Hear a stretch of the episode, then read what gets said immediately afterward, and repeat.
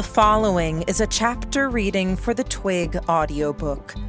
Please support the original author at twigserial.wordpress.com. Thank you.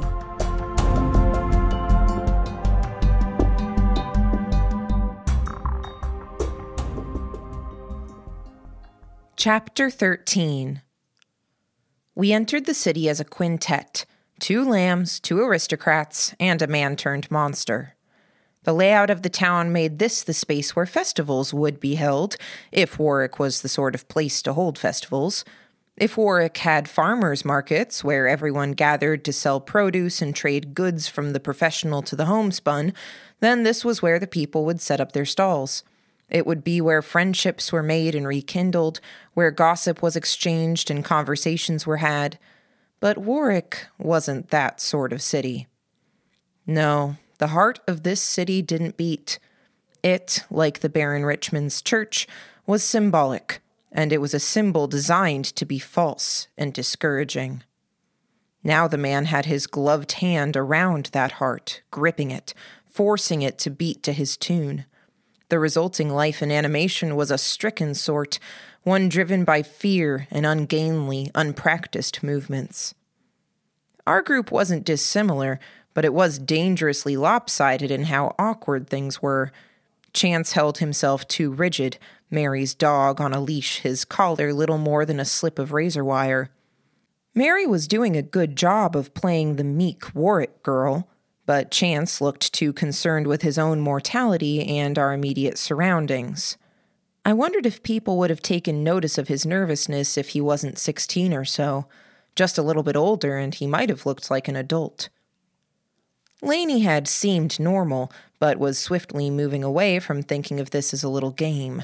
As if we were invisible, we passed through the gauntlet of soldiers and guards that were watching all entrances to the city center. Laney seemed to lose the light in her eyes and the bounce in her step as we left the men with guns behind and entered the broader crowd. The adults around us that weren't desperately trying to fade into the background were of Laney's social class her parents, uncles, aunts, people her father might do business with, people she might interact with in a few years when she was grown. She understood them, and she knew the good it could do to be on their good side, and the ruin it could bring to be on their bad side. Which was a very complicated way of saying that the familiar faces might be bringing matters home for her. The Baron isn't here yet, Mary commented. He's coming, I said. I could track the shift in the tone of things and in the crowd's attitudes, anticipation mingled with fear. Even the aristocracy of the Western Crown states had a healthy fear of the nobles. The Baron? Chance asked. Whatever you're doing, I don't think you want to cross him. You're right, I said. We really don't want to cross the man. Mary made a point of briefly meeting my eyes. She looked away, giving me a fractional nod of the head by way of agreement. The statement that we didn't want to get on the Baron's bad side seemed to put our hostages at ease. Simon knew more than the kids did, but apparently I sounded convincing, and the tension in his shoulders eased somewhat. There were so many people, and it was getting increasingly clear that this wasn't a good battlefield, be it for the overt attack or the subtle one. The street was level, all stone and stone gripping wood, with mortar where the fast growing wood hadn't extended far enough. A town hall, a smaller church, and several large houses blocked in the area, which formed something of a plaza capable of holding perhaps a thousand people, if I had to guess. If and when the population here exceeded capacity, the guards that stood between the buildings at the plaza's edge could move further down the streets, increasing that number by 200 or 500 people. Anything more than that, and I suspected that holes would appear in security, with too many access points to cover. A third of the way down the plaza, pale stone had been laid out in some shallow, long steps, leading up to a raised section. Two thirds of the way down, the steps and raised portion reoccurred, with a stage overlooking the entire affair and a fountain behind that stage. The statues added a kind of presence to it and framed it. A soldier, a doctor, and what I assumed to be an aristocrat, all in modern crown style. By no accident, I was guessing, the construction of the stage had passing resemblance to a hangman's gallows. It was fancier, with more trim and style to it and carvings etched into the wood, but the breadth of it and the overall dimensions were evocative. You suck at fighting, Gordon said, so I think you're on the right track. If you actually find yourself at odds with the Baron on his turf surrounded by his friends, you're going to lose, even if you have Mary with you. I nodded. I took note of a cluster of tables, and more tables were being added. Tables were being carried by the people of Warwick at the order of the aristocrats that were taking a hand in the event. Dining room tables plucked from houses, very probably with the assumption that the tables were free for the taking. Entitlement. I know you like shaking the box, but this is a situation where you get one shake at most. The houses and Town Hall around the town center are occupied. Soldiers, stitched, bodyguards, and all of the war beasts you noticed before, they're camped out in there. Our group had to stop as a cluster of adults walked in front of us, cutting us off. Entitlement again was in full display. They were adults, well to do adults, and they wouldn't pause or make way for children. Mary and I drew closer together, and Laney became part of the huddle. Chance stumbled a little as he fought to stay close. Not that Mary would ever make a mistake and let that wire draw closed. Chance's bloody demise was too dangerous a possibility here. There's no nooks or crannies. I shared the observations that Gordon had given me. The buildings are all occupied. We can come and go as we need to, so long as we have these three with us, Mary murmured. True, I responded, keeping my voice down. I looked around again. The way was clear, but talking strategy was important enough that I was willing to stop roaming and start figuring out the next few steps. I was content to stay where we were at the southern end of the plaza, on the lowest tier. Leaving and camping out in a nearby building makes for a break from opportunity, though. Too far away, and we can't act on anything we need to act on. With everything that follows, we'll want an escape route or a place to hide. I can't move without knowing where I'm retreating afterward, Sy. Wow, Laney chimed in. She'd overheard, which I'd intended, and her attention was fully on us, which I had also intended. This is real, isn't it? The wire, the things you're talking about, like you're so used to it. What are you actually here to do? Don't ask questions, Laney, Chance said. He was tense, his voice lower than was necessary given the surroundings and the lack of anyone special in earshot. If you find out, it'll be later when the time comes, and that'll only be if you're paying attention, and only if my friend and I think you'll be useful, I said. Hook set. It served to pull her attention away from the people around us. Ironic, given that my attention was now fixated on them. For now, the battlefield consisted of people, the well to do, movers and shakers in the militaristic, political, commercial, and scientific spheres of the Crown States. What are you thinking? Mary asked me. I shook my head a little. I'm trying not to think. Do me a favor, give me a minute. She nodded. We were all outside, but the surrounding buildings blocked the cold, and the sun was overhead. All things considered, the cold wasn't bad. It looked like fires were being prepared for people to gather around. Heated pots were being set up under tables. Not the flammable kind, unfortunately. Nothing I could make explode.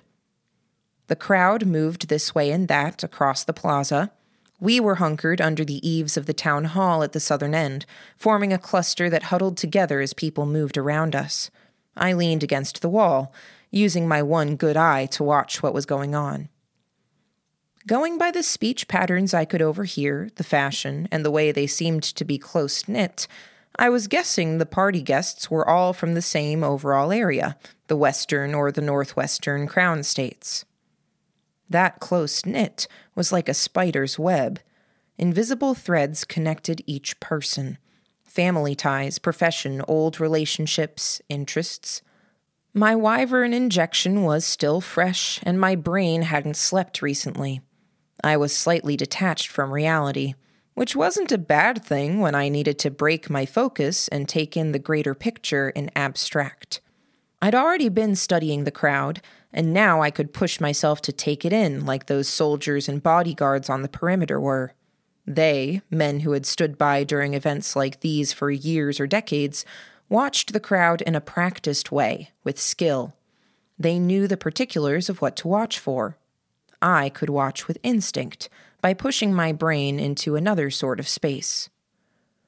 The crowd was a blur. I didn't think about or look at anyone in particular. I looked at the collections of people, how they clustered, who stood further from who. I looked at how some people shared a closer personal space, tuned my ear for the pitch of the conversations, the degree of ease with which they talked. It was something I had done since I had first started taking the Wyvern formula, taking in the bigger picture and using it to inform myself in a way I couldn't put word or label to. Now I pushed it in another direction.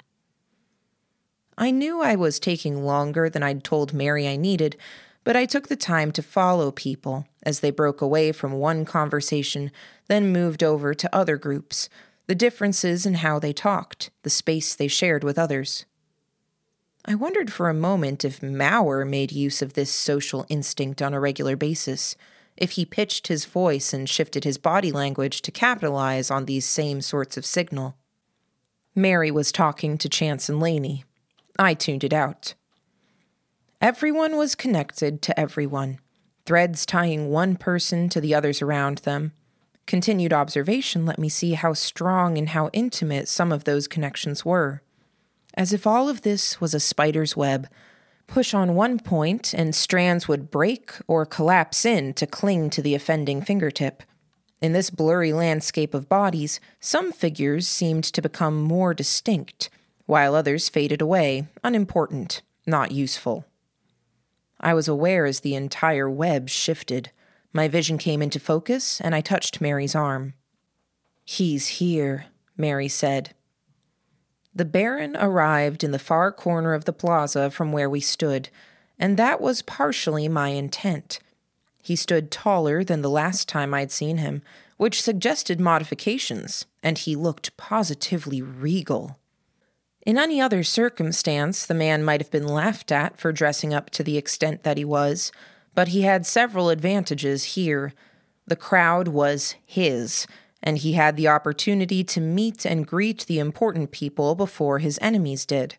This event, too, was all about him, and few would attack a man who was celebrating a wedding or engagement, whichever this was. He was tall, like the figures in myth were tall, pale, with sly eyes and straight golden hair. The colors of Richmond were worked into his clothes, black intermingled with yellow for the lining and emerald for the draping jacket and slacks. He wore high boots, I noted, and I imagined that people would see that as reason to adopt the fashion.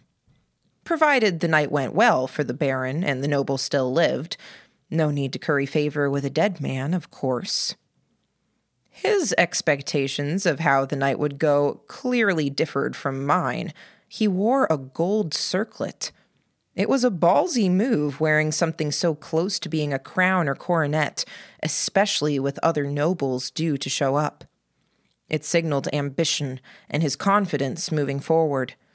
I could imagine five or ten different ways that he could use that one simple detail of what he wore on his head to shape the coming narrative.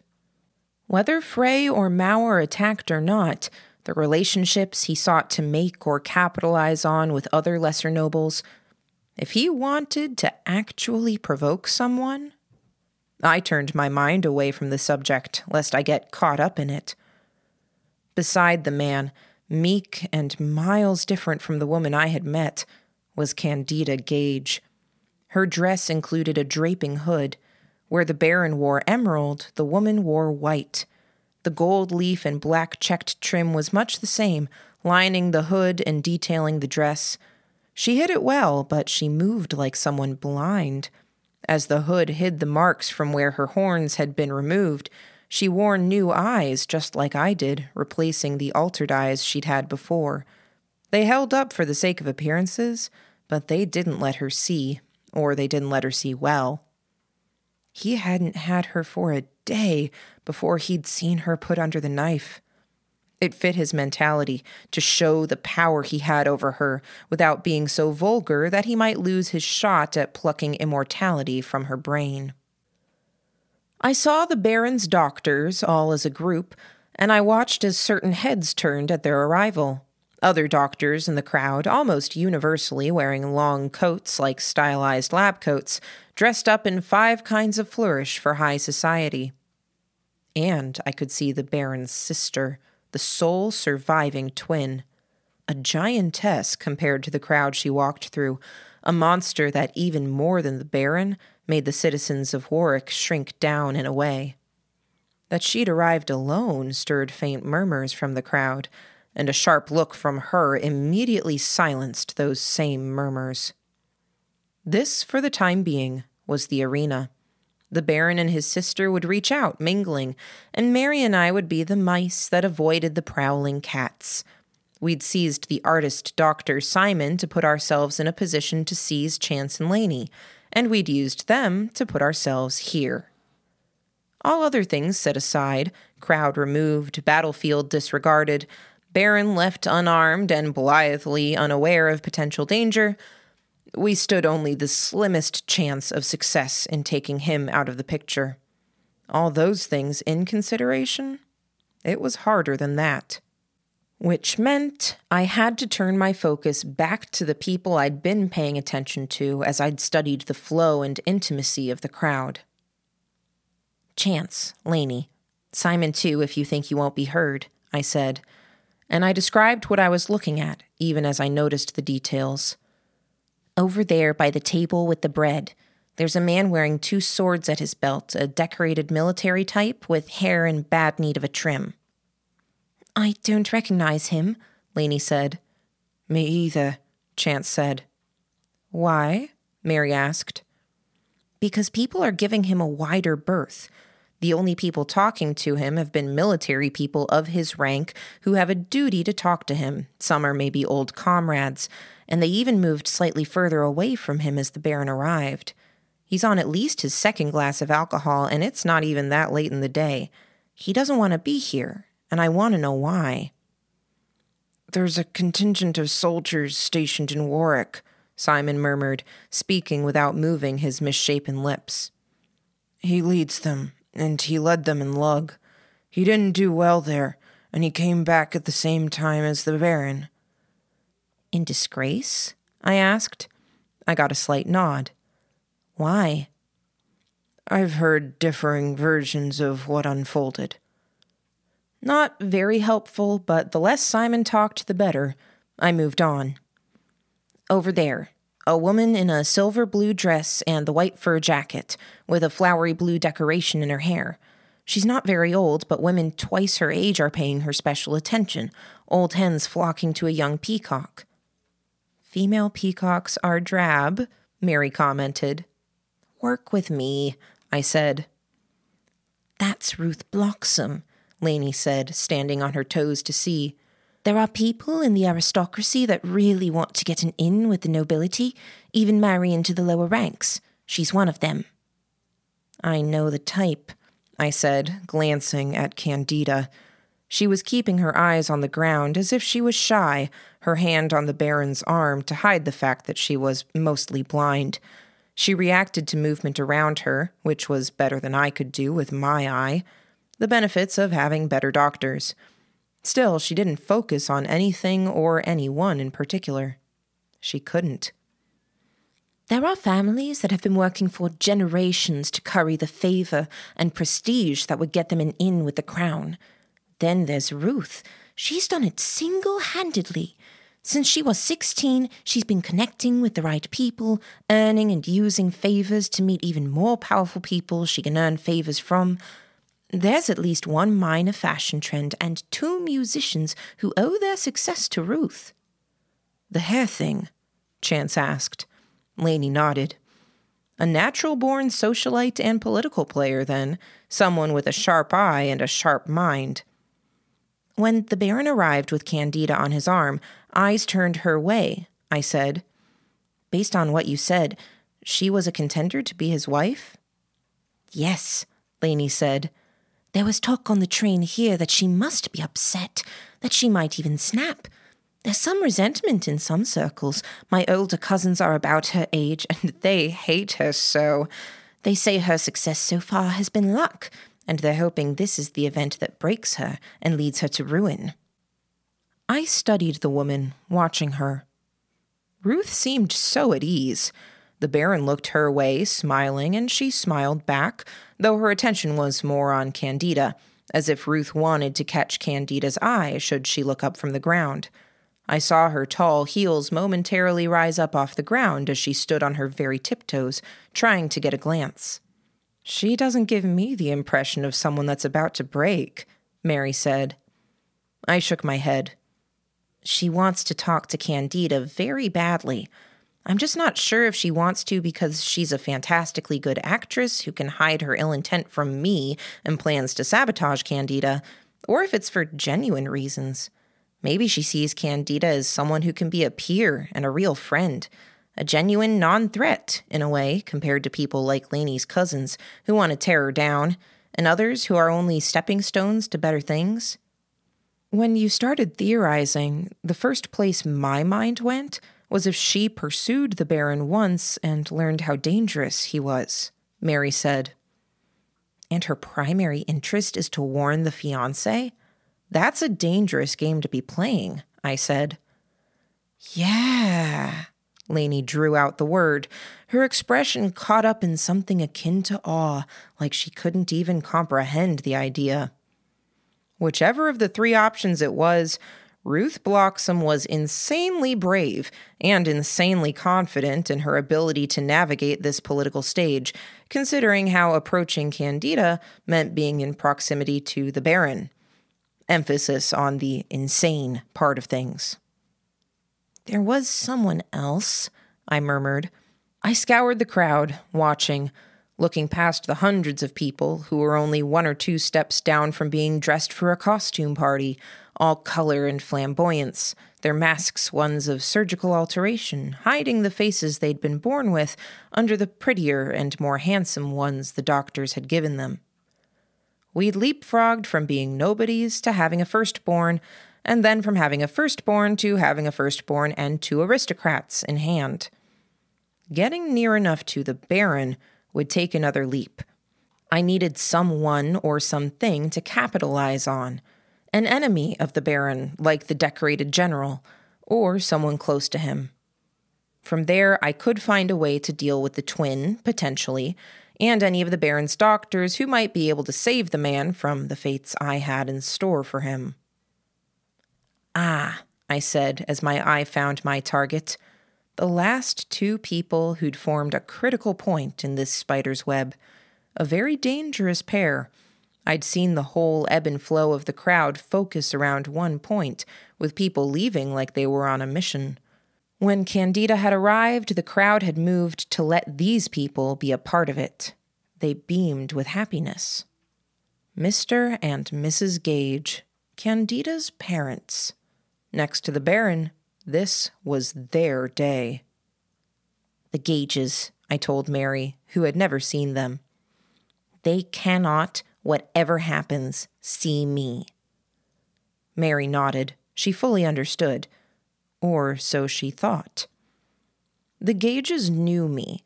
Not letting them see me was critical, but more critical was the need to avoid letting anyone critical see me with Mary. Should that happen, she would become culpable. I could be seen, targeted, and run away a fugitive. Mary had to return to Lillian and the others. This was the other hitch in the plan. I needed to remain in a position to tie up loose ends. Mary had to escape alive. Witnesses would need to die, most likely. The thought made me look at Laney, Simon, and Chance. Laney's face was flushed with excitement and fear. She looked giddy. She was such a different personality from Lillian, but She kept reminding me of her all the same. I'd seen Lillian giddy before, before I'd said goodbye to her, even. I would have to say goodbye to Laney, too, very soon. I wished very dearly that there wasn't a glimmer of innocence and goodness in her beneath the surface. I wished that I didn't like her just a little bit, that Chance had been a bit more of a bastard to marry. Focus on the job, Evette reminded me. I won't ever forgive you if you slip up and mess this up. Okay, I said. We move now. I had Mary, Laney, Chance, and Simon's full attention now. You only get one chance to shake things up, Gordon's voice cut through the crowd. After that, they tighten security. They start looking for you or for the instigators. The Baron will be more careful. Make sure it's worth it. Simon, I said. I drew the stimulant drug out of my pocket. It was a packet of powder. I could see him react as he saw it, eager. How many doses are in this? For someone your size? Four. For someone like you, not counting tolerance? Three, perhaps? Two, if I assumed some tolerance. I'm also assuming that this is the in vogue drug for the upper crust. You would be right in those assumptions, I suppose, Simon said, voice a whisper. He flinched as someone walked past him. If I gave you the whole packet, a double dose or so, what would happen? He tensed. I held up a hand to keep him from answering. A group of slower moving elderly women walked past us. I lowered my hand and he spoke. I would die, thrashing, convulsing, and frothing at the mouth, if I didn't kill myself by beating my skull against the cobblestones. I would choke on my own vomit, most likely. Good, I said. I'd had a gut instinct based on what it was, but every drug was different. I knew what to expect from this, above and beyond what Simon had shared with me. I looked at Mary. Feel up to it? You want her to take it, Laney whispered, horrified. She had a shred of empathy for others, it seemed. Damn it. He wants me to give it to someone, Mary said, her eyes locking to mine. Who? Ruth Bloxam, the whole packet. She didn't wait for further orders, but she knew me well enough to read my expression, tone, and body language, and knew from that that I had none. She pressed Chance's leash into my hand as I'd pressed the packet into hers, and then walked into the crowd, graceful, skirt swishing. Virtually anyone else might have stumbled trying to navigate the people who moved this way and that unpredictably and suddenly. She had no trouble at all. My hands shook with anticipation and suppressed emotion. I glanced at Chance, who had turned white with shock, then turned my head in the other direction to look at Laney. There was horror in her eyes. There would be more horror etched into her face before the day was through.